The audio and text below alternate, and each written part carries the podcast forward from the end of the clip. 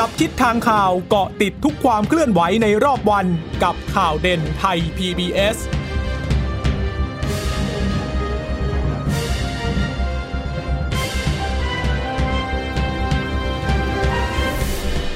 สวัสดีค่ะ สวัสดีค่ะ ต้อนรับคุณผู้ฟังสู่ข่าวเด่นไทย PBS นะคะ เราพบกันเป็นประจำทุกวันจันทร์ถึงศุกร์บ่ายๆ แบบนี้ค่ะ อัปเดตข้อมูลข่าวสารที่เกิดขึ้นในรอบวัน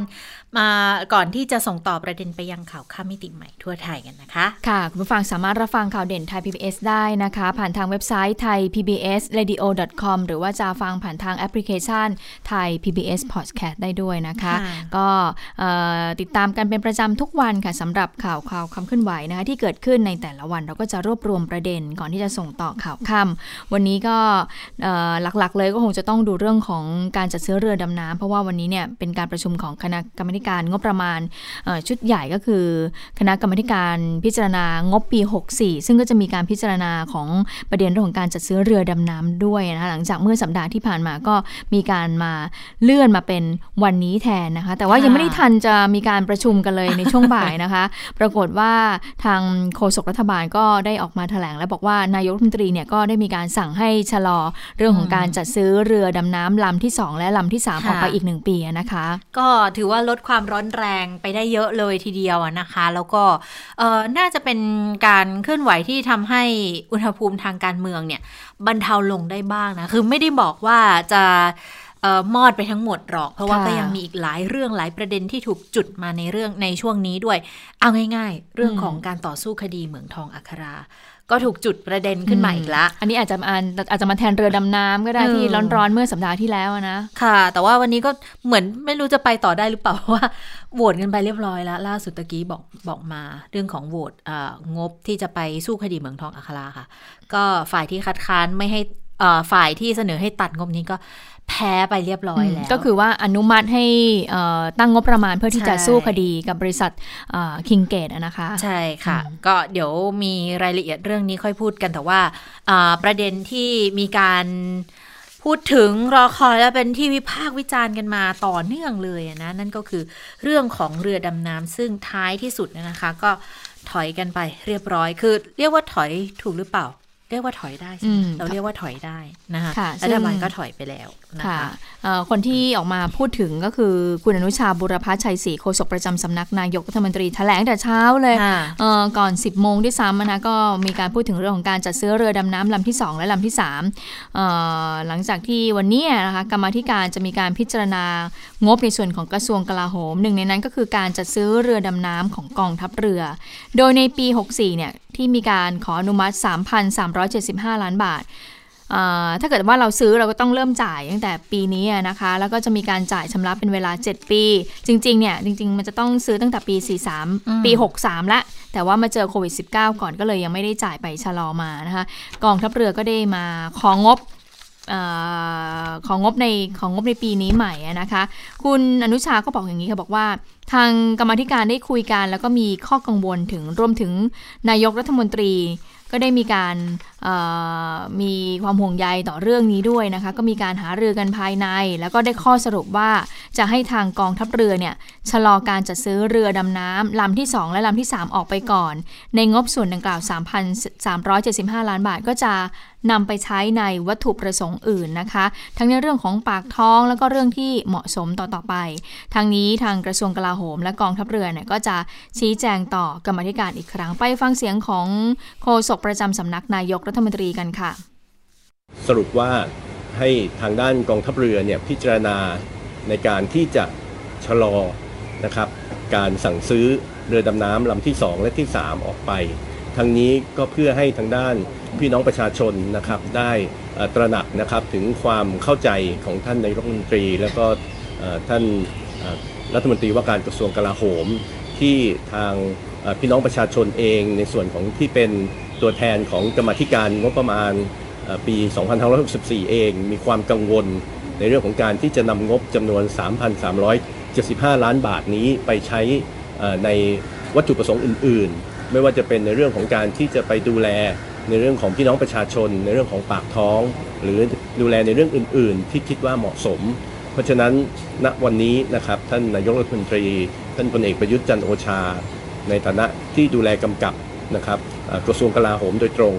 ก็ให้ทางด้านกรรมธิการนะครับงบประมาณรายจ่ายประจำปี 2564 ได้มีการพิจารณาในเรื่องนี้อีกทีหนึ่งนะครับเพื่อที่จะให้เกิดความเหมาะสม โดยทาง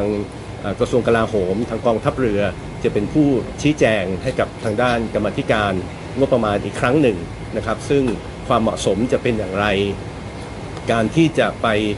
เจรจาพูดคุยกับทางด้านจีน เพิ่มเติมในการที่จะชะลอหรือว่าเลื่อนการจัดซื้อไปอีก 1 ปีเป็นปีที่2นะครับจะมีผลออกมาอย่างไรนะครับในส่วนของ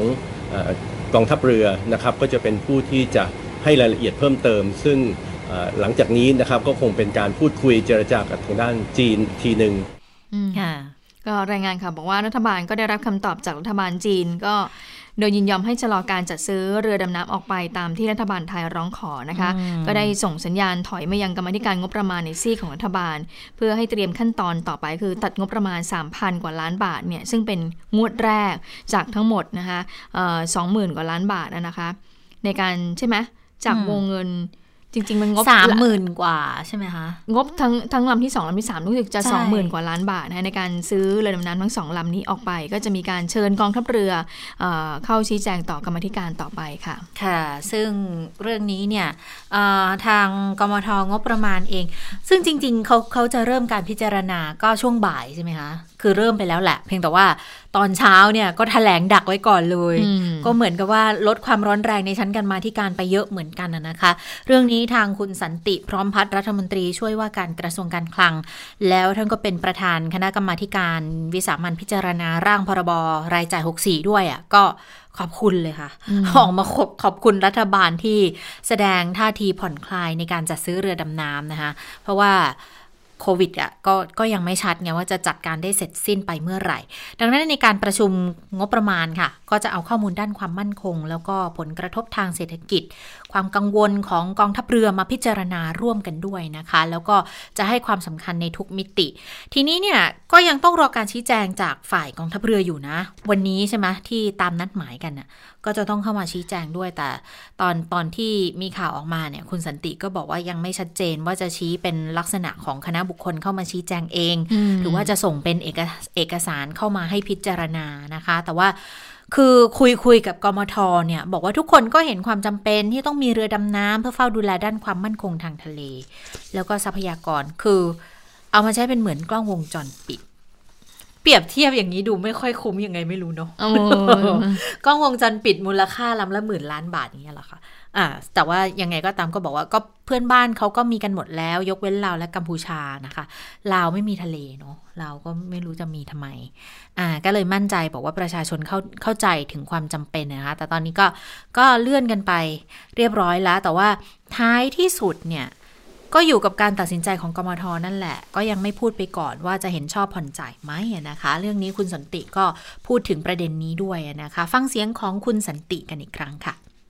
แม้ว่านายกจะส่งสัญญาณแล้ว แต่ว่าสิทธิ์ขาดก็ยังอยู่ที่กรรมธิการถูกครับ ถูกครับ การตัดสินใจใด ๆ ก็ยังอยู่ที่คณะกรรมการนะครับ ผมเองได้พูดกับกรรมธิการ ตั้งแต่เมื่อวันวันที่ 28วันศุกร์แล้วนะครับว่า เเราจะคิดเห็นอย่างไรนะครับ ในวันนั้นเนี่ยนะครับในทุกทุกทุกพักที่ผมพูดคุย แล้วก็กรรมธิการหลายคนทุกคนที่ผมพูดคุยนั้น ทุกคนก็เห็นตรงกันอย่างที่ได้เรียนแล้วนะครับว่าการจะมีเรือดำน้ำเป็นความจำเป็นนะครับที่เราจะต้องมีนะครับ แต่ส่วนเรื่องการชำระเงินเนี่ยเราก็ต้องหาวิธีการนะครับว่าจะดำเนินการอย่างไร วันนี้ก็เป็นข่าวดีนะครับที่รัฐบาลได้ได้ ได้แถลงว่าเเรื่องการเงินนั้นนะครับก็คงจะให้กองทัพเรือเนี่ยนะครับ ไปเจรจาว่าจะทำอย่างไรนะครับครับ เดี๋ยวช่วงบ่ายคงทราบกองทัพเรือจะมาชี้แจงด้วยไหมครับช่วงบ่ายเออกำลังรออยู่นะครับจะชี้แจงด้วย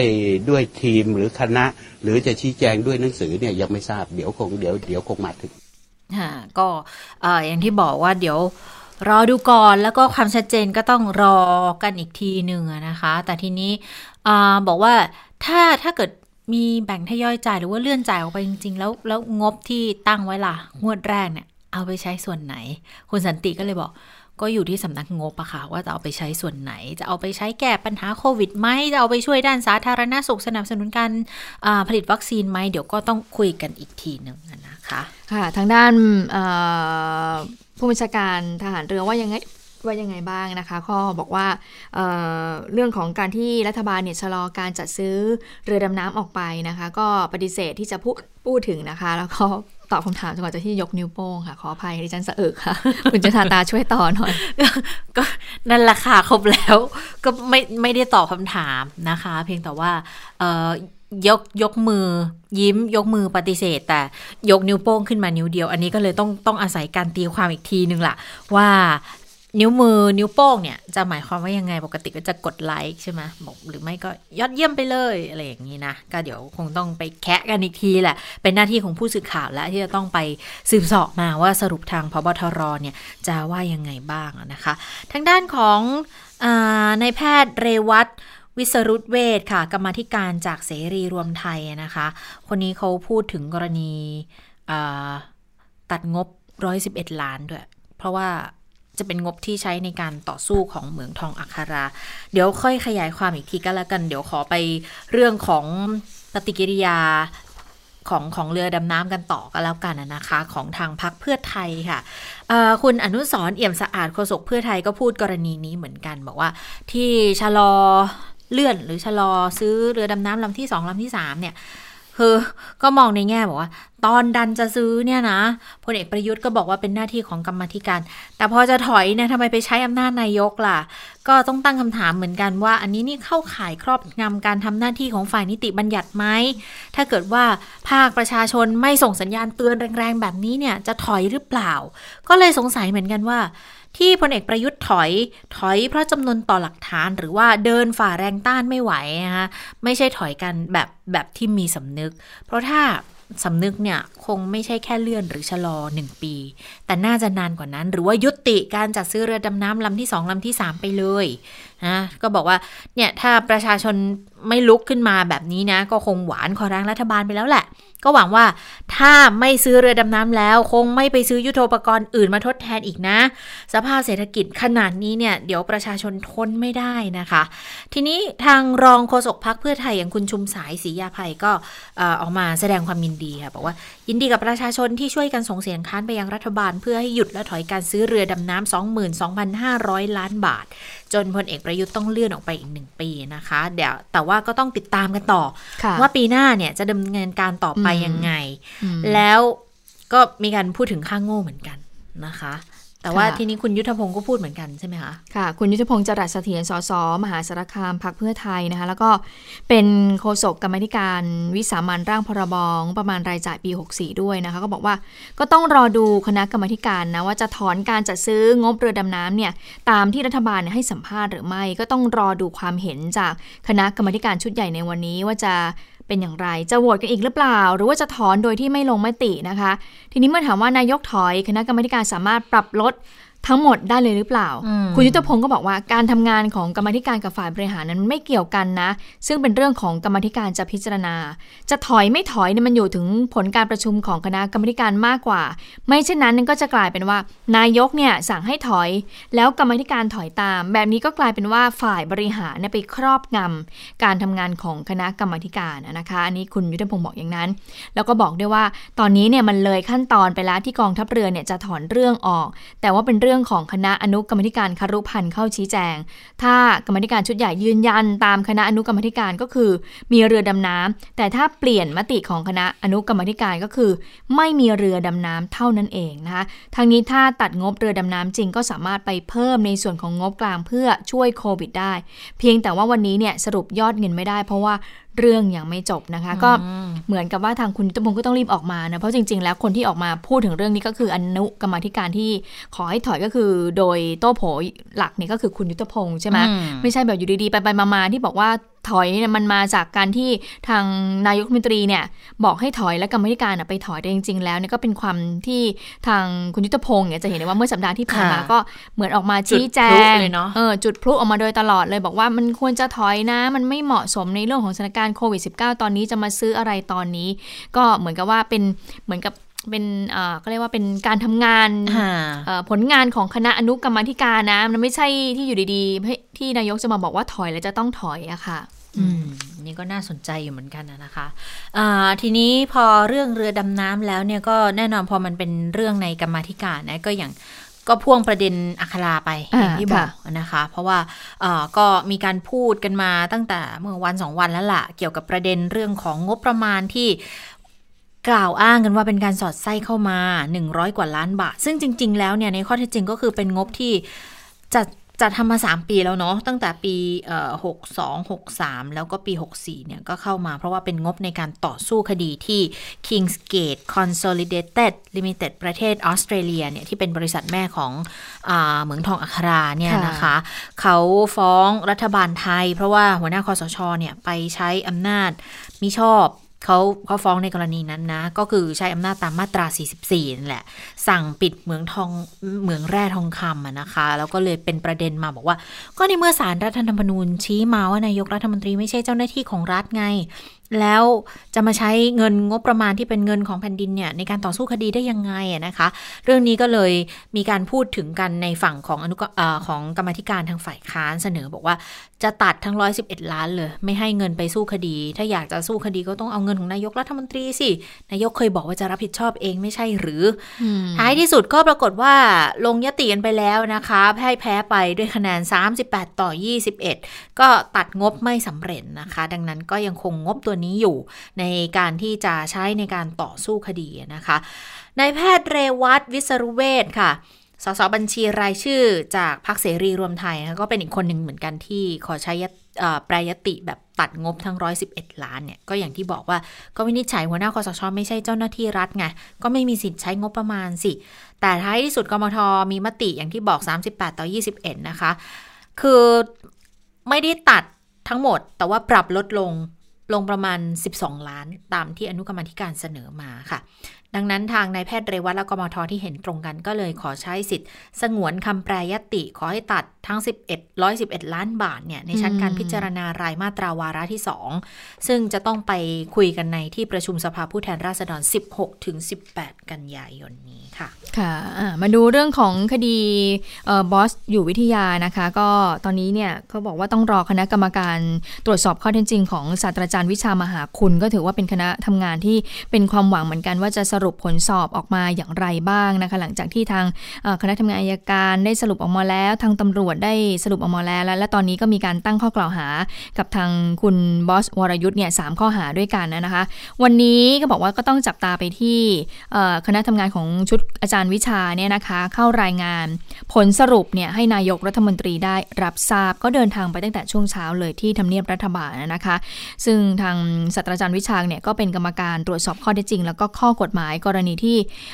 อายการเนี่ยสั่งไม่ฟ้องในคดีอาญาในคดีที่คุณบอสวรยุทธ์เนี่ยไปขับรถชนตำรวจเสียชีวิตเมื่อปี 2555 ก็เข้าพบกับพลเอกประยุทธ์นะคะก็นำรายงานฉบับสมบูรณ์ไปให้ หลังจากที่เมื่อวานนี้เห็นบอกว่าคณะทำงานชุดของศาสตราจารย์วิชาเนี่ยใช้เวลาประชุมนานมากเลยนะกว่าจะเลิกก็ค่อนข้างที่จะเย็นเหมือนกันนะนะคะค่อนข้างจะหัวค่ำเลยล่ะค่ะ ใช้เวลาประมาณนานประมาณ 6 ชั่วโมงในการพิจารณาเรื่องของคดีนี้ออกมา ซึ่งเมื่อวานเบื้องต้นเนี่ยทางศาสตราจารย์วิชาก็มาออกมาบอกแล้วเบื้องต้นว่า ก็พบนะในเรื่องของกระบวนการที่มีการร่วมกันทำนะคะ ซึ่งผิดปกติอยู่เหมือนกันนะคะ ซึ่งภายหลังจากที่เข้าพบนายกแล้วนะคะศาสตราจารย์วิชาก็บอกว่าก็ส่งรายงานให้นายกไปแล้ว มีเนื้อหาประมาณร้อยหน้า แต่ว่าสรุปจริงๆเนี่ยมีประมาณ 10 หน้า เป็นรายละเอียดที่เขียนไว้ชัดเจนเลยว่าเกิดความบกพร่องตรงไหนหน่วยงานไหนนะคะและซึ่งวันนี้เนี่ยก็มีรองนายกรัฐมนตรีวิษณุเนี่ยเข้าร่วมรับฟังด้วย แล้วนายกเนี่ยก็รับฟังพร้อมกับจดบันทึกด้วย แล้วก็บอกว่าเดี๋ยวจะนำเข้าคอรมอในวันพรุ่งนี้นะคะ เพราะว่ามีหลายเรื่องเนี่ยก็เป็นข้อเสนอแนะของคณะกรรมการ ซึ่งหลายฝ่ายเนี่ยจะต้องนำไปปฏิบัติตาม ไปฟังเสียงของศาสตราจารย์วิชามหาคุณกันค่ะ คุยกันแล้วก็ นำเสนอท่านนะรายงานท่าน ท่านก็รับฟังแล้วก็จดบันทึกด้วยอะไรด้วย บอกว่าพรุ่งนี้คงจะต้องนำเข้าคอรมอด้วยอะไรด้วยนะครับ เพราะว่ามันจะมีเรื่องหลายเรื่องที่เป็นข้อเสนอแนะของเราที่เกี่ยวข้องกับหลายฝ่ายแล้วก็หลายหน่วยงานที่จะต้องนำไปปฏิบัติ ก็พรุ่งนี้รอฟังท่านท่านแถลง แล้วท่านก็ อนุญาตบอกว่าหลังจากท่านแถลงแล้วเนี่ย จะมีการแจกข้อมูลสำคัญให้ให้ให้ให้กับพวกเราให้กับสื่อ เพราะถือว่าการตรวจสอบของเราเป็นการตรวจสอบที่โปร่งใสนะฮะไม่มีรับลมคมในอะไรนะฮะท่านก็ตั้งใจที่จะไปแก้ไขจริง ๆ นะครับโดยเฉพาะข้อเสนอแนะของเราเนี่ยนะมันเป็นข้อเสนอแนะที่ที่จะต้องทำจริงจังนะครับ ก็รอรอพรุ่งนี้นะฮะรอพรุ่งนี้เอ่อเข้าเข้าใจว่าประมาณเที่ยงมั้งนะฮะถ้าเขาจะประชุมคอรมอเสร็จแล้วก็ทางท่านท่านนายกก็จะจะจะเกริ่นให้ทราบเอกสารที่ท่านให้นายกที่นายกจะนำมาแถลงจะส่งมาเนี่ยมันจะระบุตัวบุคคลไหมคะหรือว่าแค่หน่วยไปอ่านดูรู้เลย ไปอ่านดูรู้เลยก็ไปไปจัดการเอ่อคือใครใครอ่ามันมันจะอยู่ในนั้นหมดอะนะ อ่าอ่าแบ่งแบ่งก็ก็ก็ก็เดี๋ยวเอ่อไปอ่านดูเองก็แล้วกันนะไปไปติดตามนะฮะเอ่อเอ่อไว้ไว้ไว้พรุ่งนี้นะไว้พรุ่งนี้รู้หมดนะฮะรู้หมดนะฮะเอ่อเราเราจะเขียนเอ่อชัดเจนไอ้ไม่ไม่ไม่ไม่ไม่ไม่มีกักนะไม่มีกักมีทั้งชื่อทั้งตำแหน่งอะไรอยู่ในนั้นหมดอะนะครับอืม ฟังอย่างนี้แล้วตำรวจอายการที่เกี่ยวข้องกับคดีนี้ก็คงจะร้อนๆหนาวๆเหมือนกันนะคะสำหรับผลสอบของศูนย์ศาสตราจารย์วิชานะคะค่ะทีนี้ผู้สื่อข่าวเลยถามต่อว่าแล้วก่อนหน้านี้มีการเปิดเผยว่ามีเอ่อเรื่องมีคนทำผิดเนี่ยทั้งวินัยแล้วก็จริยธรรมจะนำไปสู่การดำเนินคดีถึงขั้นเอาผิดด้วยหรือไม่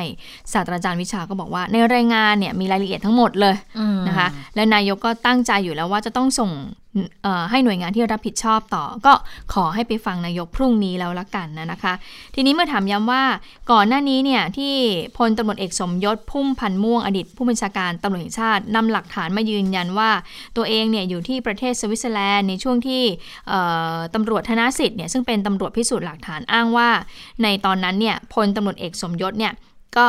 แนะนำให้รู้จักกับนักวิชาการคนหนึ่งแล้วก็นำไปสู่การเปลี่ยนแปลงความเร็วรถเนี่ยนะคะเอ่ออาจารย์วิชาก็บอกว่าเอาเถอะเราอะชัดเจนละไปอ่านในสำนวนก็จะรู้ในรายงานเลย ไม่มีแทงกักอืมในส่วนของคณะกรรมการเนี่ยมีความชัดเจนอยู่แล้ว ก็จะรู้เลยนะ ก็ย้ำอีกว่าไม่มีแทงกักทำอะไรโปร่งใส เปิดเผยตรวจสอบได้ไม่มีคลุมเครือ แล้วก็บอกด้วยว่าหลังจากนี้เนี่ยคณะกรรมการชุดเนี่ยของศาสตราจารย์วิชาเนี่ยก็ยังคงปฏิบัติหน้าที่ต่อไปอีก 30 วัน เพื่อนำไปสู่แนวทางในการปฏิรูปกฎหมาย และกระบวนการยุติธรรมค่ะ อืมนี่น่าสนใจทีเดียวนะคะ เพราะว่าอ่าคณะกรรมการชุดอาจารย์วิชาเนี่ยถือว่าเป็นชุดที่ ได้รับการจับตาอย่างมากเลยแล้วนะชุดความหวัง แล้วเป็นชุดที่เป็นความหวังมากเลยด้วยอืมนะคะ หลังจากที่ทางเอ่ออายการก็สรุปของผลการสอบสวนของอายการไปแล้ว ทางตำรวจก็สรุปผลการสอบสวนของตำรวจออกมาแล้วนะคะ แล้วก็เออก็เลยมาคาดหวังกันว่าในชุดนี้เนี่ยจะได้ข้อมูลที่ชัดเจนเป็นรูปธรรมแล้วนำไปสู่การ เปลี่ยนแปลงได้ อย่างชัดเจนมากที่สุดอะนะคะ อยากเห็นเหมือนกันนะอืมอาจารย์พูดซะแบบว่าโหอยากอ่านตัวเต็มเลยอะใช่อาจารย์พูดโอ้เขาเรียกว่าอะไรนะ โปรยไว้น่าติดตามมากใช่น่าติดตามพรุ่งนี้มากโอ้เลยจากร้อยหน้าเนี่ยคั้นลงมาเหลือแบบสิบหน้า ชื่อไม่แทงกั๊กต้องข้นมากเลยๆชื่อไม่แทงกักมีใครผิดวินัยอาญา ขั้นตอนกระบวนไหน โอ้โห อยากเห็นจริงเลย เดี๋ยวต้องรอกันพรุ่งนี้ว่าจะออกมาในรูปแบบไหนบ้างนะคะ ทีนี้ไปดูทางฝั่งตำรวจกันบ้างหลังจากที่มีการแทงลงมาจากทางอายการและให้ดำเนินคดีเพิ่มเติมอ่า ให้สอบเพิ่มเติมในในพยานหลักฐานใหม่ เพื่อที่จะทำคดีใหม่อีกครั้งหนึ่งนะคะ ทางพันตำรวจเอกสัมพันธ์เหลือสัจกุลค่ะ ผู้กำกับการสถานีตำรวจนครบาลทองหล่อก็บอกว่า ตอนนี้อยู่ระหว่างตรวจทานความเรียบร้อยของสำนวนคดีของนายบอสเนี่ยนะคะ ก่อนที่จะส่งมอบให้กับพนักงานอายการบ่ายวันนี้ละค่ะ ประเด็นในการสอบปากคำก็จะมีตัวแทนสภาวิศวกร อันนี้ต้องสอบสวนประกอบสำนวนเกี่ยวกับวิธีคำนวณความเร็ว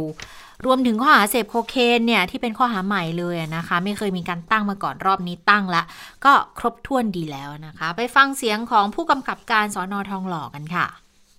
ในในส่วนของประเด็นเดี๋ยวขออนุญาตไม่ตอบดีกว่านะครับนะก็เป็นเพราะว่าเป็นเป็นในส่วนของเอกสารข้อมูลที่สำคัญอยู่ในเอกสารอยู่แล้วครับครับ ก็จะมีบางส่วนครับ แต่ว่าเราส่งไปให้ท่านอัยการก่อนตรงตรงนี้เราปรึกษาทางท่านอัยการไว้หมดแล้วครับ ครับ ครับ วันนี้ฮะช่วงบ่ายเนี่ยครับ ประสานกันเรียบร้อยแล้วครับ อันนี้คือส่งมาจากคณะที่ในการตั้งขึ้นมาใช่ไหมไม่ใช่อะไรต่างก็เดี๋ยวประสานกับทางอายการก่อนว่าจะให้ไปส่งที่ไหนยังไง ครับ ครับครบถ้วนแล้วครับอ่าก็ครบถ้วนดีนะคะ คราวนี้ก็เลยน่าจะพอส่งไปให้อายการก็อยู่ที่อายการแล้วแหละสั่งฟ้องสั่งไม่ฟ้องยังไงนะคะ คราวนี้ก็น่าจะต้องสั่งฟ้องแล้วนะคะ ซึ่งข้อหาที่สรุปมาเนี่ยก็ 3 ข้อหาอย่างที่แทงลงมาเลย ก็คือขับรถโดยประมาทเป็นเหตุให้เฉียวชนรถอื่นเสียหายมีผู้ถึงแก่ความตายขับรถในทางก่อให้เกิดความเสียหายแก่บุคคล ไม่หยุดรถและให้การช่วยเหลือตามสมควร แก่ผู้ได้รับความเสียหาย และไม่แจ้งเหตุต่อพนักงานเจ้าหน้าที่ในทันที แล้วก็ข้อหาเสพยาเสพติดให้โทษประเภทที่2 โคเคน ซึ่งสารอาญากรุงเทพใต้ ก็ได้ออกหมายจับนายวรยุทธ์แล้วเมื่อวันที่ 25 สิงหาคมที่ผ่านมาค่ะ ค่ะ มาดูเรื่องของสารพิษทางการเกษตรกันบ้างอืมกลับมาเป็นประเด็นอีกครั้งนะคะะจำกันได้ไหมสามสารพิษตัวนี้นะคะ ก็คือพาราควอต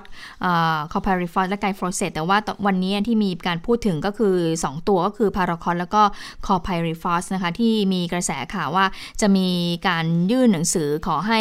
นายกเนี่ยทบทวนมติการยกเลิกการใช้สารเคมีกำจัดศัตรูพืช ทั้งสารพาราควอตแล้วก็คลอร์ไพริฟอสนี้นะคะเอ่อวันนี้ก็มีความชัดเจนมาจากทางกระทรวงสาธารณสุขทันทีค่ะ หลังจากที่มีกระแสข่าวว่าจะมีการขอให้ทบทวนมติการยกเลิก โดยคนที่จะไปขอให้มีการทบทวนมติการยกเลิกบอกว่าก็เป็นรัฐมนตรีว่าการกระทรวงเกษตรนะคะ ก็ทำให้มีการมองกันว่าโอ้ยแล้วเรื่องนี้เนี่ย สารเคมีมันจะส่งผลต่อพักร่วมหรือเปล่า ก็คือพักภูมิใจไทย ที่ก็ยืนยันมาโดยตลอดอืมว่าไม่สนับสนุนการใช้สารเคมีทางการเกษตร แต่ว่าทางเอ่อพรรคประชาธิปัตย์ดูเหมือนว่าเอ่อจะออกมาหนุนให้มีการทบทวนการใช้สารเคมีนี้หรือเปล่านะคะเอ่อวันนี้ก็มีความยืนยันจากทางท่านอนุทินชาญวิรกูลรองนายกรัฐมนตรี และรัฐมนตรีว่าการกระทรวงสาธารณสุขค่ะที่ก็นำผู้บริหารของกระทรวงสาธารณสุขเนี่ยมาแถลงเลยนะคะ จุดยืนของกระทรวงสาธารณสุขในการแบนสามสารเคมีอันตรายที่มีข่าว ในขณะนี้ว่าขอให้มีการพิจารณาเลื่อนการยกเลิกการใช้สารที่เป็นอันตรายต่อสุขภาพของประชาชนนะคะ ในฐานะที่ทางสาธารณสุขเนี่ยเป็นหน่วยงานที่ดูแลรับผิดชอบการควบคุม ป้องกันรักษาโรคอาการเจ็บป่วยของคนไทยทุกคนนะคะ คุณอนุทินก็ยืนยันบอกว่าไม่เห็นด้วยนะ แล้วก็จะคัดค้านถึงที่สุดเลย ต่อกรณีที่มีความพยายามที่จะให้มีการยกเลิกการ แบนการใช้สารเคมีอันตรายที่มีผลกระทบและแรงต่อสุขภาพของประชาชน แล้วก็เป็นสาเหตุหลักที่ทำให้เกิดความเจ็บป่วยทั้งในกลุ่มเกษตรกร ที่ใช้สารเคมีและผู้บริโภคนี้ด้วยนะคะค่ะโดยคุณอนุทินก็ยืนยันบอกว่าทางสาธารณสุขเนี่ยมีข้อมูลทางวิทยาศาสตร์ที่ยืนยันถึงอันตรายของการใช้สารเคมี ที่คณะกรรมการวัตถุอันตรายเนี่ยมีมติห้ามใช้ไปแล้ว แล้วก็มีกรณีของผู้ป่วยที่แพทย์วินิจฉัยว่า เป็นอาการป่วยที่เกิดจากการใช้สารเคมีอันตราย แล้วก็มีการสะสมในร่างกายเป็นเวลาต่อเนื่องด้วยนะคะ แล้วก็ขอวิงวอนขอร้องให้ผู้ใดก็ตาม หน่วยงานใดก็ตามที่กำลังกดดันเนี่ยให้มีการยกเลิกมติการห้ามใช้สารเคมีอันตรายของคณะกรรมการวัตถุอันตรายเนี่ยให้หยุดการกระทำดังกล่าวนะ ขอให้คำนึงถึงผลกระทบต่อสุขภาพของประชาชน เป็นสิ่งสำคัญและเป็นอันดับแรกด้วยนะคะ คุณอนุทินก็ยังบอกว่ากระทรวงสาธารณสุขเนี่ยมีตัวแทนในคณะกรรมการวัตถุอันตรายเพียง 2 คนเท่านั้นนะอืมจาก 27 คนถึงแม้ค่ะจะมี 2 เสียง แต่ก็จะยืนยันอยู่นะ ถึงยังไงเราก็เอ่อไม่สนับสนุนในเรื่องของการใช้สารเคมีอันตรายตรงส่วนนี้ไปค่ะ ค่ะ หลายคนก็คงจะสงสัยอ้าวมันไม่ได้แบนไปแล้วเหรอใช่ไหมคะแล้วทำไมมันถึงกลับมาพูดอีกล่ะ อันนี้คุณอนุทินเองก็สงสัยเหมือนกันนะ ก็บอกว่าเนี่ยถ้าจำได้มติการแบนสารพิษเนี่ยเปลี่ยนไปเปลี่ยนมาตลอดเลยค่ะอืมบางครั้งแบนได้หมด แบนได้เดือนสองเดือนอืมก็เปลี่ยนอีกแล้ว พอกดดันเปลี่ยนไม่ได้ก็ยืดเวลา พอใกล้หมดเวลาก็ยืดไปอีก ก็จะมาขอให้พิจารณาให้ใช้ก่อน แบบนี้ก็ไม่ต้องประชุมคณะกรรมการก็ได้ค่ะอืมมติคณะกรรมการทุกเอ่อทุกคณะที่ตั้งโดยรัฐบาลต้องมีความยั่งยืนมั่นคงแน่วแน่ไม่ใช่เปลี่ยนไปเปลี่ยนมาตลอดเวลา อันนี้เป็นสิ่งที่ทางสาธารณาสุขบอกว่าเป็นห่วงมาก เข้าไปโหวตก็โหวตตรงๆ ไม่ได้ไปล็อบบี้ใครกรรมการสองคนที่โหวตก็โหวตตามวิชาชีพ ตามความรู้ตามนโยบายของสอทอซึ่งก็ถือว่าเป็นหน่วยงานเดียวเลยที่ยืนหยัดเรื่องของการแบนมาโดยตลอดด้วยนะคะเอ่อ ก็ทางด้านของคุณหมอสุขุมการจนาพิมายค่ะปลัดกระทรวง ซึ่งเดี๋ยวก็อยู่ถึงแค่ 30 กันยายนนี้เองนะ เพราะว่าก็ก็จะเกษียณอายุราชการแล้ว ก็บอกบอกเหมือนกันก็บอก ที่ออกมาย้ำจุดยืนครั้งนี้ไม่ได้มาจากคำสั่งของรัฐมนตรีนะคะ แต่ว่ามาเพราะทางการแพทย์ แล้วก็ถือพระราชดำรัสของอาสมเด็จพระมหิตลาธิเบศรอดุลยเดชวิกรมพระบรมราชนกรัชกาลเอ่อเอ่อพระราชบิดาของรัชกาลที่ 7 รัชกาลที่ รัชกาลที่ 8 ที่ 9 ก็บอกให้ถือประโยชน์ส่วนตัวเป็นที่ 2 ให้ยึดประโยชน์ของผู้อื่นเป็นที่ 1 ดังนั้นสาธารณสุขเนี่ยเป็นองค์กรหลักด้านสุขภาพ ดูแลสุขภาพประชาชน ข้อมูลทางวิชาการยืนยันแล้วว่าสารเคมีทั้ง 3 สารเนี่ยมีอันตรายต่อมนุษย์ตั้งแต่อยู่ในคันมารดาจนถึงเสียชีวิต ถ้าสัมผัสกับสารเหล่านี้ ดังนั้นการดำเนินการของสอทอร่วมกับทุกภาคีเครือข่ายรณรงค์ไปในทิศทางเดียวกันค่ะในการขับเคลื่อนเพื่อให้ยุติการใช้สารเคมีอันตรายเหล่า นี้นะคะอืมก็บอกกับเอ่อคุณผู้ฟังอีกเพิ่มเติมนิดนึงก็คือว่าเมื่อวันที่ 30 พฤษภาคมปี 63 ก็มีประกาศจากกระทรวงอุตสาหกรรม เรื่องของบัญชีรายชื่อวัตถุอันตรายนะคะฉบับที่ 6 ปี 2563 ก็กำหนดให้การแบนสารพาราคอสแล้วก็พาราคาริคอพาริฟอ Chlorpyrifos สตั้งแต่วันที่ 1 มิถุนายนเป็นต้นไปห้ามมิให้มีการอ่า ผู้ผลิตนำเข้าส่งออกแล้วก็มีไว้ในครอบครองนะคะ ซึ่งผู้ที่มีไว้ในครอบครองก็ต้องมีการส่งมอบคืนวัตถุอันตรายดังกล่าวแก่ผู้ขายที่ซื้อมาภายใน 90 วัน หรือไม่เกินวันที่ 29 สิงหาคม ส่วนผู้ขายเนี่ยก็ต้องรับ คืนจากผู้ซื้อ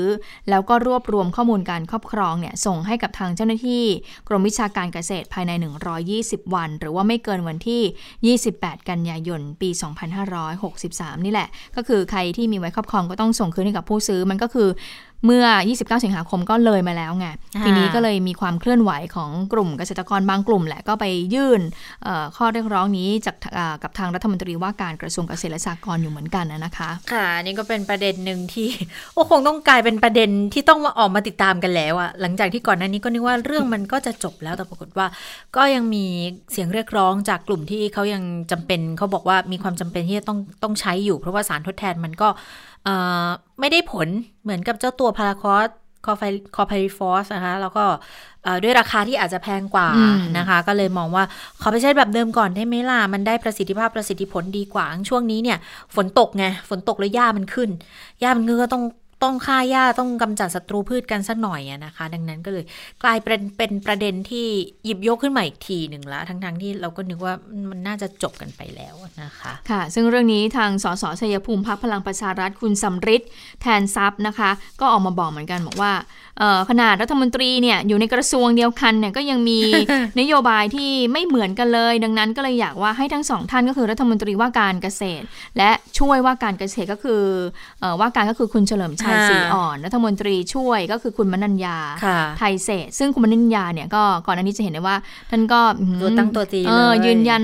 แข็งขันมากเลยนะว่าคัดค้านการใช้สารเคมีทางการเกษตรนี้นะคะ ทีนี้ทางเอ่อคุณสำริดก็เลยบอกว่าเนี่ยรัฐมนตรีทั้งสองท่านเนี่ยไปคุยกันให้ชัดเจนนะว่าจะเอายังไง อย่ามาเปลี่ยนไปเปลี่ยนมาเนี่ยเพราะว่าคนที่เดือดร้อนเนี่ยก็คือประชาชนเกษตรกร ก่อนหน้านี้ก็ยืนยันหนักแน่นว่าจะแบนพอมีคนว่ามากๆ ก็เปลี่ยนใจ คุณเฉลิมชัยคุณมนัญญาต้องเอาให้ชัดนะอืมอย่าเอาดีใส่ตัวและเอาชั่วใส่คนอื่นอันนี้คือคุณสำริดพูดนะคะ วันนี้เนี่ย เกษตรกรต้องการความชัดเจน จะได้เตรียมตัวรับมือถูกนะคะ แนะนำเลยหากท่านแก้ไขปัญหาไม่ได้ก็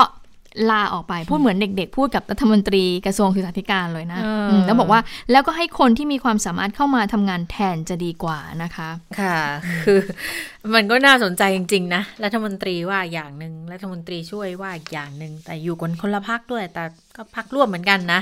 ดูซิว่าจะแก้ไขปัญหายังไงต้องไปถึงนายกอีกไหมคะเรื่องนี้เนี่นั่ยนน่ะสิหลังจากที่นายกก็เคลียร์ปมในเรื่องของเรือดำน้ำไปแล้วนะคะ ค่ะ อามาดูสถานการณ์โควิดกันบ้างนะคะ ความคืบหน้าในวันนี้ เมื่อวานสบคบอกว่าไม่พบผู้ติดเชื้อรายใหม่ที่มีการรายงานเข้ามานะคะ แต่ว่าวันนี้ค่ะ ล่าสุดก็มายืนยันผู้ป่วยติดเชื้อรายใหม่หนึ่งคนค่ะ เป็นผู้หญิงสัญชาติอังกฤษอายุ 29 ปีค่ะ คนนี้เป็นครูสอนภาษาเขาก็เดินทางมาจากอังกฤษ จากสหราชอาณาจักรถึงไทย 15 สิงหา มาพร้อมครอบครัวด้วยสามีและบุตรสาวนะคะ ก็ไปพักที่ Alternative State Quarantine ในกรุงเทพเนี่ยแหละค่ะ ตรวจหาเชื้อครั้งที่ 2 นะคะ ก็พบเชื้อแล้วมีอาการด้วยมีอาการไข้มีอาการปวดศีรษะนะคะ ดังนั้นยอดผู้ติดเชื้อสะสมล่าสุดของไทยก็อยู่ที่ 3,412 คนแบ่งเป็นคนที่ติดเชื้อในประเทศเนี่ย เท่าเดิมเลย 244 คน แล้วคนที่ พบในสถานกักกันที่รัฐจัดให้ 475 คนค่ะ หายแล้ว 3,252 คน รักษาตัวอยู่ในโรงพยาบาลอีก 102 คนนะ ตอนนี้ยังไม่มีรายงานผู้เสียชีวิตเพิ่มก็ยังคงอยู่ที่ 58 คนเท่าเดิม อันนี้เป็นสถานการณ์ที่เกิดในประเทศนะคะ แต่ว่าถ้าทั่วโลกเนี่ยก็ไม่ยังไม่เห็นแนวโน้มที่มันดีขึ้นเลยอะค่ะมีผู้ติดเชื้อสะสมตอนนี้ 25ล้าน3 8 4 4 3 6 เสียชีวิตอีก 855,591 คน อเมริกายังเป็นประเทศที่มีผู้ติดเชื้อสะสมมากที่สุดนะคะ6ล้าน1แสนกว่า เสียชีวิตอีกแสนแปดกว่านะคะ รองลงมาเนี่ยเป็นบราซิลค่ะ แล้วก็อินเดีย แต่เมื่อวานเนี่ยอินเดียติดเชื้อสะสมรายวันสูงมากเลยนะคะออยู่ที่ 67 ก็คือสูงสูงกว่าอเมริกาณวันนั้นอีกนะคะ ก็เป็นเป็นครั้งแรกด้วย ที่มีผู้ติดเชื้อในวันเดียวสูงขนาดนี้นะคะ น่าสนใจทีเดียวนะว่าเออจะแก้ปัญหากันยังไงเนี่ย เพราะว่าดูแล้วยังไม่มีแนวโน้มทิศทางจะคลี่คลายลงง่าย ๆ เลย แต่ถ้ามาดูประเทศไทยเนี่ยก็ถือว่าดีขึ้นนะ เพราะว่าอันดับในถอยลงถอยลงนะคะ ตอนนี้ไปอยู่ที่ร้อยยี่สิบเอ็ดละ แต่ก็ใช่ว่าจะจะ ปล่อยได้วางใจได้ทั้งหมดนะ เพราะว่าคนที่ติดเชื้อหลังๆ อย่างที่บอกว่าเป็นคนที่เดินทางกลับมาจากต่างประเทศ ตอนนี้เนี่ยก็ทยอยเข้ามาเรื่อยๆนะคะ เดี๋ยววันนี้จะกลับเข้ามาอีก 796 คนก็จะมีจากเดนมาร์ก 78 คนออสเตรีย ออสเตรียค่ะ 130 รัสเซีย 64 อเมริกาอีก 172 ค่ะ อินเดีย 48 จีน 10 ออสเตรเลียอีก 288 แล้ววันที่ 1 ค่ะ จะมาอีก 58 นะคะ มีสวิส3คน สวิตเซอร์แลนด์นะคะ 3 คน อินเดีย 50 สหราชอาณาจักรอีก 5 คนนะคะ ที่น่าสนใจคือทางบก อันนี้จะเป็นคนไทยนะ ที่เดินทางกลับเข้ามาค่ะ ก็มีตัวเลขสถิติมาละ 18ถึง18 เมษาถึง 30 สิงหาค่ะ เข้ามาสะสม 27,935 คน อันนี้เข้ามาตามช่องทางปกตินะ แต่ว่าก็ยังไม่หมายรวมถึงกลุ่มที่ อาจจะเข้ามาทางช่องทางธรรมชาติ หรือว่าลักลอบเข้ามาอันนี้อันตรายเหมือนกันนะคะค่ะ ตอนนี้ถ้าเกิดว่าใครไปเดินห้างที่ไหนเนี่ยก็ต้องมีสแกนใช่ไหมคะ แต่ดิฉันรู้สึกว่าตอนนี้ทางเหมือนเจ้าหน้าที่เนี่ยก็ไม่ค่อยเข้มงวดในเรื่องของการให้สแกนไทยชนะเท่าไหร่นะมีแต่ว่าตรวจวัดอุณหภูมิเท่านั้นนะคะก็ดูเหมือนว่าก็จะดูย่อหย่อนไปบ้างในเรื่องของการสแกนไทยชนะนะคะ แต่ว่าถ้าไปดูเรื่องของการใช้งานไทยชนะเนี่ยเขาบอกว่าตอนนี้จนถึงวันที่ 30 สิงหาคมเนี่ยมีผู้ใช้งานรวม 43 ล้าน4แสนกว่าคนนะคะ ก็แบ่งเป็นการลงทะเบียนผ่านแพลตฟอร์มไทยชนะ 42 ล้านคน และผ่านแอปพลิเคชันไทยชนะ9แสนกว่าคนนะคะ แล้วก็มีร้านค้ากิจการลงทะเบียนแล้ว 280,000กว่าแห่งประชาชนมีการเช็คอินผ่านแพลตฟอร์ม 94%และอีก 6%ก็เป็นการเช็คอินผ่านแอปพลิเคชัน ที่ดูเข้มๆเลยที่เวลาไปไหนมาไหน แล้วจะต้องดูแบบว่าต้องใส่หน้ากากอนามัย แล้วก็มีการตรวจวัดอุณหภูมิดูเหมือนจะเป็นเซเว่นอีเลเว่นนะคะ คุณจุชตาคุณเข้าบ่อยไหมเพราะว่าเข้าไปทีไรเนี่ยถ้าไม่มีหน้ากากเขาไม่ให้เข้าไปเลยก้าวเข้าไปเลยนะ เออดิฉันก็ไปเดินเซเว่นอีเลเว่นเดินตามตลาดบ้างแต่ว่าตอนนี้ตลาดแถวบ้านเนี่ยก็ปล่อยไปเยอะแล้วเหมือนปล่อยไปเยอะใช่ก็คือว่าเมื่อก่อนเขาจะให้แบบสวมหน้ากากอนามัย แล้วก็ตรวจวัดอุณหภูมิใช่ไหมแต่เดี๋ยวนี้ก็คือว่าไม่มีการตรวจวัดอุณหภูมิแล้ว แต่ก็จะดูแหละว่ามีการใส่หน้ากากอนามัยหรือเปล่านะคะ ทีนี้ตัวเลขผู้ติดเชื้อของเมียนมา ตอนนี้ต้องจับตาเมียนมาเลยนะคะเขาบอกว่าวันนี้น่าจะ 20 กว่าคนนะคะ ที่เพิ่มขึ้นขึ้นมา แล้วก็มีการบอกด้วยว่าก็ต้องจับตาใน 7-10 วันนี้แหละนะคะว่าจะเพิ่มขึ้นเป็น 2 เท่าของเออเพิ่มขึ้นปกติหรือเปล่านะคะ เพราะว่าแรงงานที่ทำงานอยู่ในไทยเนี่ยเป็นแรงงานส่วนใหญ่ก็เป็นแรงงานเมียนมาใช่ไหมคะ ตอนนี้ก็เลยมีการดูแลเข้มข้นอย่างมากเลยนะคะสำหรับแรงงานอย่างวันนี้บอกว่ามีการจับผู้ที่ลักลอบเข้าเมืองมาสิบคนเขาบอกว่าแล้วสองคนเนี่ย มีอาการไข้ด้วย ทางเจ้าหน้าที่เนี่ยแนวชายแดนเลยต้องไปพาไปตรวจร่างกาย แล้วก็ตรวจหาเชื้อโควิด -19 เลยนะคะออย่างข่าวที่ออกมาวันนี้นะคะ ก็มีทางเอ่อ ผู้บัญชาการเฉพาะกิจค่ะ ก็ได้มีการจัดออกกำลังลาดตระเวนนะคะ โดยเฉพาะบริเวณท่าน้ำผักกาดท่าข้ามกะหล่ำท่าข้ามปะสัก ซึ่งเป็นช่องทางทางธรรมชาตินะคะ ก็พบกลุ่มแรงงานเนี่ยลักลอบเข้ามานะคะเป็นแรงงานเมียนมา ข้ามมาจากแม่น้ำสายมาจากฝั่งประเทศเพื่อนบ้านนะเจ็ดคนด้วยกันเจ้าหน้าที่ก็เลยมีการนำตัวบุคคลทั้ง 7 คนเนี้นะคะ ไปไปตรวจวัดร่างกายอุณหภูมิตามขั้นตอน โดยเขาบอกว่าสาเหตุที่ลักลอบน้ำมาเนี่ยลักลอบเข้ามาทางน้ำเนี่ยอืมเขาบอกว่าเอ่อมาจากท่าขี้เหล็กค่ะอื มมาเดินเพื่อเอ่อเดินทางเข้าฝั่มางจังหวัดเชียงรายใช่ค่ะ เดินทางมาเพื่อเปลี่ยนยารักษาโรคเนื่องจากว่ามีอาการข้างเคียงจากยารักษาโรคที่เคยรับไปจากโรงพยาบาลแห่งหนึ่งในอำเภอแม่สาย เนื่องจากว่ามีโรคประจำตัวหลายโรคนะคะ ส่วนคนอื่นๆ ก็ให้สาเหตุว่าต้องการข้ามมามาหาญาติที่อำเภอแม่สาย และบางคนเนี่ยจะต้องการไปทำงานต่อที่จังหวัดเชียงใหม่ เพราะว่าเอ่ออยู่ในช่วงตกงานอยู่ไม่มีงานทำข้าวของก็มีราคาแพงก็หวังว่ามาหางานที่ทำในไทยเนี่ยจะดีกว่านะคะ แล้วก็ปลอดภัยจากโควิด -19 ด้วยเอ่อซึ่งหลังจากที่มีการสอบถามเอ่อแรงงานชาวเมียนมาแล้วนะคะ เจ้าหน้าที่สอบสวนเสร็จก็ได้นำตัวบุคคลเหล่านี้ก็ส่งต่อให้กับทางตำรวจตรวจคนเข้าเมืองเชียงรายดำเนินการตามกฎหมายต่อไป ซึ่งเมื่อวันศุกร์ที่ผ่านมาทางกระทรวงมหาดไทยก็มีคำสั่งให้ทางผู้ว่าราชการจังหวัด 10 จังหวัดที่มีค่ะชายแดนติดกับทางเอ่อประเทศเมียนมานั้นได้มีการคุมเข้มแล้วก็มีการยกระดับแล้วอะนะคะสิบจังหวัดที่ว่าก็คือจังหวัดที่มีด่านเอ่อ มีพรมแดนทั้งพรมแดนธรรมชาติ แล้วก็ช่องทางข้ามข้ามแดนนะคะอืมก็มีทั้งเอ่อกาญจนบุรี ชุมพร เชียงราย เชียงใหม่ ตาก ประจวบคีรีขันธ์เพชรบุรี แม่ห้องสอนระนองแล้วก็ราชบุรีนะคะอันนี้ค่ะก็ต้องแจ้งในอำเภอที่อยู่พื้นที่พรมแดนเลยอะอืมบอกวันนี้ต้องต้องเน้นย้ำต้องเข้มงวดมาก ๆ เลย วันนี้ที่ฉันอ่านนะคะข่าวอันหนึ่งที่สังขบุรีจังหวัดกาญจนบุรีเขาบอกว่ามีค่ะตลาดแห่งหนึ่งเนี่ยเป็นตลาด ตลาดชั่วคราวอืมเขาบอกว่าตลาดแห่งเนี้ยเมื่อเมื่อเข้าไปในทางในร้านเนี่ยก็จะมีเอ่อผู้ประกอบการ เมียนมาอยู่ แล้วคนไทยก็เข้าไปซื้อได้เลย ก็คือว่าไม่มีการต้องข้ามพรมดงพรมแดนอะไรกันเลยแหละทีนี้เอ่อทางชาวบ้านเขาเลยเป็นกังวล ชาวบ้านในพื้นที่ก็เลยบอกว่าเนี่ยขอให้สั่งปิดพื้นที่ตรงนี้ได้ไหมตลาดแห่งนี้ได้ไหมเพราะปกติจะต้องถ้าเป็นที่อื่นเขาจะแบบว่ามีต้องข้ามไปข้ามมาใช่ใช่ไหมแต่นี้ก็บอกว่าแค่เดินเข้าไปในร้านเนี่ยก็ถึงเอ่อผู้ประกอบการของเมียนมาแล้วอะก็คือพ่อค้าเมียนมาก็อยู่ตรงบริเวณนั้นแล้วนะไม่ได้แบบว่ามีการแบบ คุมเข้มอะไรกันเลยนะคะอืมมันอยู่ในฝั่งไทยเหรอคะ ใช่บอกอยู่ฝั่งไทยเขาบอกอ๋อก็เลยบอกว่าคือปกติเอ่อตลาดนี้ก็จะแบบว่าเป็นเป็นเป็นพี่พื้นที่เปิดซึ่งอ่าทั้งเอ่อเมียนมาก็ข้ามมาซื้อของได้ ไทยก็อืมซื้อของได้นะคะค่ะมันก็เป็นเป็นการค้าพรมแดนนั่นแหละเนาะแล้วก็เออแต่ทีนี้พอมันมีสถานการณ์ที่มันไม่ปกติ นั่นก็คือการระบาดของโรคคงต้องเพิ่มการเฝ้าระวังนะคะเพราะจริงๆเนี่ยเขาก็มีข้อมูลเอ่อ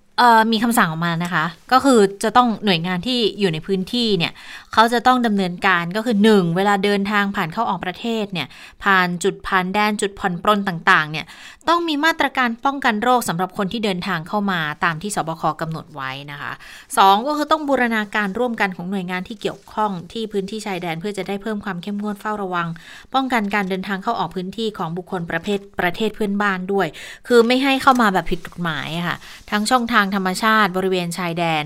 แล้วก็ถ้าพบกรณีนี้เนี่ยก็ต้องทำตามกฎหมายที่เกี่ยวข้องกับการป้องกันโรค และกระที่กระทรวงเขาได้กำหนดไว้อะนะคะ ซึ่งที่ด่านมะขามเตี้ยค่ะอ่าในอำเภอด่านมะขามเตี้ยนะคะ คุณเพนสีกลั่นบุตรก็บอกว่าเนี่ยก็ได้รับแจ้งจากจังหวัดมาละ เพราะว่าทางกระทรวงแจ้งมานะคะ เพราะว่าตอนตอนนี้ยาไข่เขาก็กำลังวิกฤตนะ เมียนมาก็ก็พบคนเอ่อ ที่ติดเชื้อเพิ่มขึ้นอย่างต่อเนื่องอยู่เหมือนกันนะคะ ก็ดำเนินการตามมาตรการที่บอกนี่แหละเพราะว่าทางด่านมะขามเตี้ยเนี่ยเขาเป็นหนึ่งในห้าอำเภอจาก 13อำเภอที่มีชายแดนติดกับเมียนมา แล้วก็มีช่องทางเข้าออกอีกหนึ่งช่องทางก็คือช่องทางพุม่วง บ้านไซทองตำบลจระเข้เผือก อันนี้เป็นถนนลูกรังนะกว้างประมาณ 3 เมตรเท่านั้นเอง คือคือเข้าออกค่อนข้างที่จะง่ายดายมากเลยอะนะคะ แล้วแล้วแล้วเมืองการเนี่ย ติดชายแดน 5อำเภอจาก 13อำเภอ เกือบครึ่งจังหวัดแล้วอะค่ะ ก็จะมีที่ด่านอำเภอเมืองด้วยอำเภอด่านมะขามเตี้ยอำเภอไซโยกอำเภอทองผาภูมิ แล้วก็สังขละบุรี ระยะทางเนี่ยเฉพาะเมืองการนะ 371 กิโลเมตร มีด่านธรรมชาติอีก 43 ด่าน โอ้โห เจ้าหน้าที่ทำงานหนักอยู่เหมือนกันนะ แถวกาญจนบุรีนะคะ อืม ก็มีช่องทางหลายช่องทางเลยที่ข้ามไปมาได้นะคะค่ะอ่าแล้วทีนี้ทางเอ่อกระทรวงสาธารณสุขว่ายังไงบ้าง วันนี้คุณหมอธนรักษ์ผริพัฒน์เนี่ย ซึ่งเป็นรองที่ดีกรมควบคุมโรคก็มีการถแถลงพูดถึงเรื่องนี้เหมือนกัน ก็บอกว่าหลังจากที่พบตัวเลขผู้ติดเชื้อของเมียนมาที่เพิ่มสูงขึ้นอย่างต่อเนื่องเนี่ยทางไทยเนี่ยก็ต้องเฝ้าจับตาต้องมีการยกระดับนะ ซึ่งไม่ใช่แค่หน่วยงานด้านความมั่นคง เท่านั้นทางสาธารณสุขเอง หรือแม้แต่กระทั่งผู้ประกอบการเอกชนเองที่มีลูกจ้างที่เป็นแรงงานชาวเมียนมาก็ต้องดูด้วยรวมไปถึงอาสาสมัครด้วยนะคะ ที่จะมีการช่วยกันเฝ้าระวังในเรื่องนี้นะคะไปฟังเสียงของคุณหมอธนรักษ์ผริพัฒน์กันค่ะ สถานการณ์อย่างเงี้ยถ้าถ้าพม่าสามารถควบคุมสถานการณ์ได้ดี สามารถจัดการกันกับการแพร่ระบาดได้นะครับ เราก็คงสบายใจได้ระดับหนึ่ง แต่ถ้าทางพม่าไม่สามารถควบคุมสถานการณ์ได้ เราก็คงจะต้องตื่นตัวต่อเนื่องนะครับ เพราะว่าชายแดนไทยกับพม่าเนี่ยเป็นชายแดนที่ยาวมากนะครับ ตั้งแต่จังหวัดระนองขึ้นไปจนถึงเชียงใหม่นะครับ เชียงรายนะครับดังนั้น เราก็จะต้องมีการเฝ้าระวังตามแนวชายแดนนะครับให้ดีไม่เพียงแต่การเฝ้าระวังตามแนวชายแดน เนื่องจากเราทราบกันดีนะครับว่าตอนนี้ด่านก็ยังไม่ได้เปิดให้เข้ามาแบบเต็มเต็มที่นะครับ แล้วก็คนที่เข้ามาตามแนวชายแดนส่วนใหญ่นี่ก็จะเป็นคนที่เข้าเมืองผิดกฎหมายเข้ามา เพราะฉะนั้นสิ่งที่จำเป็นจะต้องดูแลนะครับ ก็จะต้องดูแลกันทั้งจังหวัดที่เป็นจังหวัดต้นทางก็คือจังหวัดที่อยู่ตามแนวชายแดน แล้วก็จังหวัดที่ แรงงานต่างด้าวที่เข้าเมืองผิดกฎหมายเนี่ยจะเดินทางไปไปสู่นะครับ เพราะฉะนั้นทั้งจังหวัดต้นทางแล้วก็จังหวัดปลายทางนะครับ ก็จะต้องมีการซักซ้อมเตรียมความพร้อมนะครับ แล้วก็รับมือ ซึ่งก็จะต้องดำเนินการนะครับในทุกภาคส่วนไม่เพียงแต่ภาครัฐ แล้วก็ไม่ใช่เพียงแต่ภาคของความมั่นคงเท่านั้นที่จะต้องลุกขึ้นมาเตรียมตัวนะครับฝ่ายปกครองฝ่ายความมั่นคงก็คงจะต้องเร่งรัดกวดขันนะครับในเรื่องของการตรวจจับคนเข้าเมืองผิดกฎหมาย ฝ่ายสาธารณสุขนะครับก็คงจะต้องมีการเฝ้าระวังผู้ที่เดินกลุ่มคนนะครับที่มีอาการปอดอักเสบ หรือมีอาการคล้ายไข้หวัดใหญ่นะครับนำมาตรวจเพื่อวินิจฉัยการติดเชื้อโควิด ให้ได้โดยเร็ว ภาคเอกชนนะครับไม่ว่าจะเป็นโรงงานนะครับสารประกอบการนะครับหรือหอพักนะครับก็คงจะต้องตรวจตานะครับไม่รับ แรงงานต่างด้าวที่เข้าเมืองผิดกฎหมายระยะนี้เข้ามาทำงาน ในโรงงานหรือในสารประกอบการ แล้วก็ถ้าหอพักเจอว่ามีผู้เข้าเมืองผิดกฎหมายเข้ามาปะปนอยู่ในหอพักนะครับ ก็คงจะต้องมีความระมัดระวัง และอาจจะต้องแจ้งให้กับทางฝ่ายปกครองทราบโดยโดยเร็วนะครับ เรื่องของการที่จังหวัดจะต้องขอความร่วมมือจากภาคประชาสังคมนะครับที่สำคัญที่สุดก็คงจะเป็นอาสาสมัครอาสาสมัครสาสุขต่างด้าวนะครับ ที่จะต้องช่วยการกวดขัน ถ้าฟังอย่างนี้แล้วก็คือต้องทุกหน่วยงานก็ต้องมีการยกระดับก็เฝ้าระวังอย่างเข้มข้นทีเดียวนะคะ ค่ะ น่าจะรวมไปถึงการตรวจคัดกรองที่อาจจะต้องทำมากขึ้นด้วยนะคะ แต่ว่าในขณะเดียวกันความพร้อมในการรับมือเนี่ยเป็นยังไงบ้างนะคะ ทางนายแพทย์สุรโชคต่างวิวัฒน์ค่ะ รองเลขาธิการสำนักงงานอาหารและยากระทรวงสาธารณาสุขก็ยืนยันนะคะ บอกว่ามีการจัดเตรียมสำรองยาเวชภัณฑ์อุปกรณ์ป้องกันชุดตรวจ PPE แล้วก็หน้ากากอนามัย N95 ไว้เพียงพอทุกโรงพยาบาลทั่วประเทศแล้วค่ะ เอาไว้รองรับถ้าเผื่อว่าสถานการณ์การระบาดเนี่ยอาจจะเกิดขึ้นในระลอกที่ 2 เพราะว่ามีบทเรียนแล้วนี่จากการระบาดระลอกแรกนะคะ คือระบาดใหญ่ของเราเนี่ยจะนับช่วงเดือนมีนาคมถึงเมษายนผ่านไปแล้วนะคะ พอคลี่คลายก็เตรียมสำรองอุปกรณ์ต่าง ๆ ไว้ทุกโรงพยาบาลแล้วบอกว่ามีความพร้อม แต่ว่าก็คงไม่อยากให้เกิดระลอก2แหละแต่เพียงเพียงแต่ว่าก็ต้องเตรียมเอาไว้ ดังนั้นประชาชนก็ก็สบายใจ ตอนนี้เนี่ยการสำรองอุปกรณ์ต่างๆ รวมทั้งเวชภัณฑ์ยารักษาโรคเป็นยังไงบ้าง ก็บอกว่าฟาวิพิราเวียสำรองไว้แล้ว 629,122 เม็ดค่ะ ใช้กับผู้ป่วยได้ 8,900 ราย แล้วก็เรมเดซิเวียอีกผู้ป่วยอีก 33 รายนะคะ N95 ตอนนี้มีกว่า 2 ล้าน3แสนชิ้นแล้ว ใช้กับผู้ป่วยได้ 15,000 รายนะคะ PPE มีอีก1ล้าน163,000 กว่าชุดนะ ใช้กับผู้ป่วยได้ 7,700 รายเลย แล้วก็เห็นว่าผลิตได้เองแล้วด้วยส่วนหนึ่งนะคะ ซักได้ด้วยนะคะ ทีนี้พวกหน้ากากอนามัยแบบ surgical mask ก็คือสีเขียวๆนะคะ ตอนนี้มี 45 ล้านกว่าชิ้นละได้ใช้ได้ร้อยวัน แต่ว่าโรงงานผลิตเนี่ย 45 แห่งแล้วไง แล้วก็กำลังการผลิตมันไปอยู่ที่3ล้าน4แสนชิ้นต่อวันแล้วนะคะ ก็ค่อนข้างที่จะ หมอบอกก็มีเพียงพอนะคะส่วนอพอค่ะตะกี้เป็นการสำรองในส่วนของกระทรวงนะคะ แต่ว่าทางในส่วนของกระทรวงนะคะ ทางทางอาหารและยา ทีนี้ทางอพอค่ะเภสัชกรรม มีสำรองอีกนะ ฟาวิเพลาเวียที่ที่ทางเภสัชกรรมเนี่ยมี เกือบเกือบหกแสนเม็ดค่ะ แล้วก็พัฒนาเองแล้วด้วยสำหรับฟาวิพิราเวียนะคะ ตอนนี้ก็คาดว่าเดี๋ยวกลาง 64 ก็คงจะจดทะเบียนได้แล้วด้วยนะคะ ค่ะเอาละค่ะ ได้เวลาติดตามสถานการณ์ในต่างประเทศนะคะ คุณสวรักษ์รออยู่แล้ว สวัสดีค่ะ สวัสดีค่ะ คุณผู้ฟังสวัสดีทั้งสองท่านค่ะ สวัสดีค่ะ เอ่อเอาเรื่องโควิด -19 ในเมียนมาก่อนดีกว่านะคะอะเพราะว่าเพื่อนบ้านใกล้เคียงของเรา พรมแดนนี่โอบกันแทบจะเป็นครึ่งวงกลมเลยใช่จะบอกว่าเมียนมาเนี่ยนะที่สังขลาดเนี่ยตรงด่านเจดีย์สาบงของดิฉันเคยแบบไปซื้อของไปเที่ยวแถวนั้น แล้วก็จะบอกว่ามันก็จะมีเพิงขายของใช่ไหมเออเอออันนี้แหละจะที่ดิฉันเล่าเมื่อสักครู่นี้จะบอกว่าแหละเพิงขายของเนี่ยดิฉันแบบเคยเดินเข้าไปดูของ แล้วก็เดินเลยมองทะลุออกไปหลังหลังเพิงเพราะว่าอ่าคือพม่าเลยเออคือถ้าเดินทะลุหลังร้านเข้าไปเลย ก็คือเข้าประเทศพม่าโดยที่ไม่ต้องผ่านอะไรเลยจะบอกว่ามันง่ายขนาดนั้นเลยนะคะ แต่ไม่รู้ว่าตอนนี้เนี่ย ก็นี่ไงอาจจะที่เข้มขึ้นเมื่อสักครู่หรือเปล่าที่ฉันเล่าเขาบอกว่าชาวบ้านในพื้นที่ก็บอกขอให้มีการสั่งปิดพื้นที่ตลาดตรงนี้แล้ว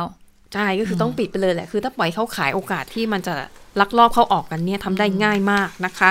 ซึ่งในเมียนมาจุดที่เป็นศูนย์กลางการระบาดจริง ๆ ตอนนี้คืออยู่ที่รัฐยะไข่นะคะ ซึ่งล่าสุดพบผู้ติดเชื้อ ที่ติดเชื้อในประเทศนะคะ เพิ่มขึ้นทั้งหมด 26 คนค่ะ ในจำนวนนี้ 21 คนเจอที่รัฐยะไข่ ส่วนที่เหลืออีก 5 คนอยู่ในนครย่างกุ้ง แต่ว่าทั้ง 5 คนนี้ก็มีความเกี่ยวพันกับรัฐยะไข่นะคะ เช่น เคยเดินทางไปรัฐยะไข่แล้วก็กลับมาที่ย่างกุ้ง หรือบางคนเนี่ยมีความใกล้ชิดกับคนที่เดินทางมาจากรัฐยะไข่นั่นเองนะคะ แล้วก็ยังมีผู้ติดเชื้อที่มาจากต่างประเทศอีก 16 คนค่ะ ก็เลยส่งผลให้ตัวเลขผู้ติดเชื้อสะสมในเมียนมาอยู่ที่ 775 คน เสียชีวิต 6 คนนะคะเอ่อเขาบอกว่าเมียนมาเนี่ยพบผู้ติดเชื้อในประเทศครั้งแรกที่รัฐยะไข่วันที่ 16 สิงหาคมที่ผ่านมา มาถึงตอนนี้ก็ 2 สัปดาห์กว่าๆ ปรากฏว่าตัวเลขผู้ติดเชื้อสะสมทั่วประเทศ ในช่วงเวลา 2 สัปดาห์ เพิ่มขึ้นเกับเท่าตัวเลยนะคะอืมตอนยังไม่พบเนี่ย 300 กว่ากว่าๆตอนนี้ 770เอ่อ775 คนไปแล้ว ซึ่ง ทางรัฐยะไข่ก็เลยใช้มาตรการปิดเมืองนะคะ ก็จะส่งผลกระทบต่อประชาชนประมาณ 3 ล้านคนที่อยู่ในนั้น จะไม่สามารถเดินทางออกนอกรัฐยักษ์ไข่ได้ สิ่งที่เขากังวลก็คือว่าปกติรัฐนี้ เป็นหนึ่งในรัฐที่ยากจนที่สุดของเมียนมาอยู่แล้ว แล้วเขามีปัญหาความขัดแย้งภายในพื้นที่ก็คือเออกลุ่มมุสลิมโรฮิงญา ที่ก่อนหน้านี้ก็มีข่าวว่าถูกปราบปรามโดยกองทัพเมียนมาจนต้องอพยพไปอยู่ที่บังกลาเทศนะคะ ก็เรียกว่าเป็นรัฐที่มีแต่ปัญหารุมเร้า ทางผู้บริหารของรัฐนี้เขาก็กังวลว่าถ้าใช้มาตรการปิดเมือง เขาเกรงว่าจะเกิดปัญหาขาดแคลนอาหาร เพราะว่าการเข้าออกก็จะลำบากนะคะ แต่ว่าองซานซูจีค่ะ ซึ่งดำรงตำแหน่งที่ปรึกษาแห่งรัฐของเมียนมา ได้กล่าวยืนยันนะคะในระหว่างการประชุมเกี่ยวกับสถานการณ์โควิด -19 บอกว่า รัฐบาลจะไม่ยอมปล่อยให้เกิดการขาดแคลนอาหารในรัฐยักษ์ไข่ค่ะ รัฐบาลจะส่งอาหารที่จำเป็นไปให้ แล้วก็จะให้ความช่วยเหลือด้านการเงินด้วยนะคะ อันนี้ก็เป็นความคืบหน้า ซึ่งเมียนมาเขาก็พยายามนะที่จะควบคุมการระบาดให้ได้ค่ะ ส่วนที่ประเทศจีนอันนี้มีข้อมูลที่น่าสนใจนะคะ ประเทศจีนค่ะล่าสุดเนี่ยเขามี รายงานนะคะจากสำนักงานอายการระดับประเทศของจีน บอกว่าตั้งแต่เดือนมกราคมจนถึงเดือนกรกฎาคมที่ผ่านมา มีสถิตินะคะว่ามีการจับกลุ่มแล้วก็ดำเนินคดีกับผู้ที่ทำความผิด ในข้อหาที่เกี่ยวข้องกับโควิด -19 มากถึง 5,797 คน ข้อหาเหล่านี้มีอะไรบ้าง เช่น หลอกขายอุปกรณ์ทางการแพทย์ซึ่งเป็นของปลอม แล้วก็อาจจะอวดอ้างว่ามีสรรพคุณในการตรวจหาเชื้อโควิดได้ หรือรักษาโควิดได้นะคะอันนี้ก็ถือว่าเข้าข่ายความผิด กรณีต่อมาค่ะ โกหกเรื่องประวัติการเดินทาง เช่น เคยเดินทางไปพื้นที่เสี่ยง แล้วพอกลับมาประเทศก็ไม่ยอมให้ข้อมูลที่เป็นความจริง จนทำให้เกิดการระบาด อันนี้ก็ถูกดำเนินคดีไปแล้วนะคะ ในประเทศจีน แล้วก็มีอีกกรณีโหดๆก็คือกรณีที่มีลูกค้าคนหนึ่งค่ะ ไปซื้อของในซูเปอร์มาร์เก็ตแล้วก็ลูกค้าอีกคนหนึ่งเนี่ยเขาก็เตือนว่าควรจะสวมหน้ากากอนามัยนะ อยู่ในที่สาธารณะ ปรากฏว่าทะเลาะกันค่ะอืมแล้วก็ถึงขั้นลงไม้ลงมือแล้ว คนที่ไปเตือนให้สวมหน้ากากคนนั้นน่ะถูกตีจนเสียชีวิตเลยนะคะ แล้วก็ยังมีกรณีของคนจีนที่ขับรถพุ่งชนเจ้าหน้าที่ด้านการแพทย์ มีกระทั่งเอามีด แทงเจ้าหน้าที่ด้านการแพทย์ ที่พยายามจะตรวจวัดอุณหภูมิ เออ ก็แปลกดีเนาะในประทำเทไมศต้อจีงนขนาดนั้นอะนะคะอะก็เป็นข้อมูลที่สำนักงานอายการเปิดเผยออกมา ดิฉันว่าก็น่าจะเรียกว่าออกมาเตือนทางอ้อมแหละ ว่าใครที่มีพฤติกรรมเหล่านี้อย่าคิดว่าเป็นความผิดและหูโทษนะ ทางการเอาจริงเอาจังกับเรื่องนี้แล้วก็ดำเนินคดีนะคะ เพราะว่าทุกข้อที่เล่ามาเนี่ย เออมันก็เกี่ยวข้องกับการระบาดของโควิด -19 ทั้งนั้นเลย โดยเฉพาะยิ่งการทำร้ายเจ้าหน้าที่ทางการแพทย์เนี่ย มันก็ไม่ใช่ที่เนาะเขาก็ทำหน้าที่ของเขานะคะอะปิดท้ายค่ะ อินเดียไม่พูดถึงไม่ได้ เพราะเมื่อวานนี้ทำลายสถิติโลกอีกแล้ว เมื่อวานนี้นะคะ อินเดียนั้นมีผู้ติดเชื้อรายใหม่ ในหนึ่งวันเนี่ย เพิ่มขึ้น 78,761 คน นี่ถือเป็นตัวเลขเอาผู้เจ็ติดดหเชื้มื่อนแล้วตะกี้ที่ฉันบอกว่าหกหมื่นอ๋อสรุปเกือบแปดหมื่นเลยใช่ไหมเกือบแปดหมื่นโอ้ยนะคะตายไปทำลายสถิติเป็นผู้ติดเชื้อรายใหม่ที่สูงที่สุดในโลก ก่อนหน้านี้ที่ครองแชมป์อยู่คือสหรัฐอเมริกา ตอนนี้ก็เสียแชมป์ให้กับอินเดีย ดังนั้นตอนนี้อินเดียนะคะ เป็นประเทศอันดับ3ที่มีผู้ติดเชื้อและเสียชีวิตมากที่สุดในโลกค่ะติดเชื้อตอนนี้3ล้าน6แสน21,245 คน เอ่อเสียชีวิต 64,469 คนนะคะ แล้วก็มีบทความอันหนึงน่าสนใจนะคะ ในอินเดียเนี่ยเขาบอกว่าการระบาดของโควิด -19 กลุ่มที่ได้รับผลกระทบและถูกเลิกจ้างตกงานมากที่สุดเนี่ยคือกลุ่มคนอายุน้อย แรงงานอายุน้อยคำว่าอายุน้อยของเขาเนี่ยก็คือเออต่ำกว่า 30 ปีนะคะ ก็ให้เหตุผลว่าทำไมคนกลุ่มอายุน้อยในอินเดียเนี่ยถึงเป็นกลุ่มที่ถูกเลิกจ้างมากที่สุดเขาบอกว่าหนึ่ง ในช่วงสถานการณ์เวลาปกติเนี่ยสัดส่วนการจ้างงานของบริษัท หรือองค์กรส่วนใหญ่เนี่ยจะมีพนักงานอายุน้อยอะมากเป็นสัดส่วนที่มากที่สุดนะคะ แล้วก็เลยบอกว่าเวลาบริษัทจะเป็นต้องเลิกจ้างเนี่ยส่วนมากก็จะเก็บคนที่มีประสบการณ์เอาไว้นะคะ ส่วนพนักงานที่ประสบการณ์น้อยเนี่ยคือปลดออกง่ายกว่านะคะ เพราะว่าเอ่อพนักงานมีประสบการณ์แล้วไม่ต้องมานั่งฝึกใหม่ไงนะคะ อย่างน้อยรับคนใหม่มาแล้วให้คนเก่าเนี่ยฝึกให้ยังง่ายกว่าอะ ทั้งหมดนี้ก็คือผลกระทบจากโควิด -19 ค่ะ ค่ะ ทั้งหมดนี้ก็คือข่าวเด่นไทย PBS วันนี้ค่ะ วันนี้เราทั้ง 3 คนลาไปก่อน สวัสดีค่ะ สวัสดีค่ะ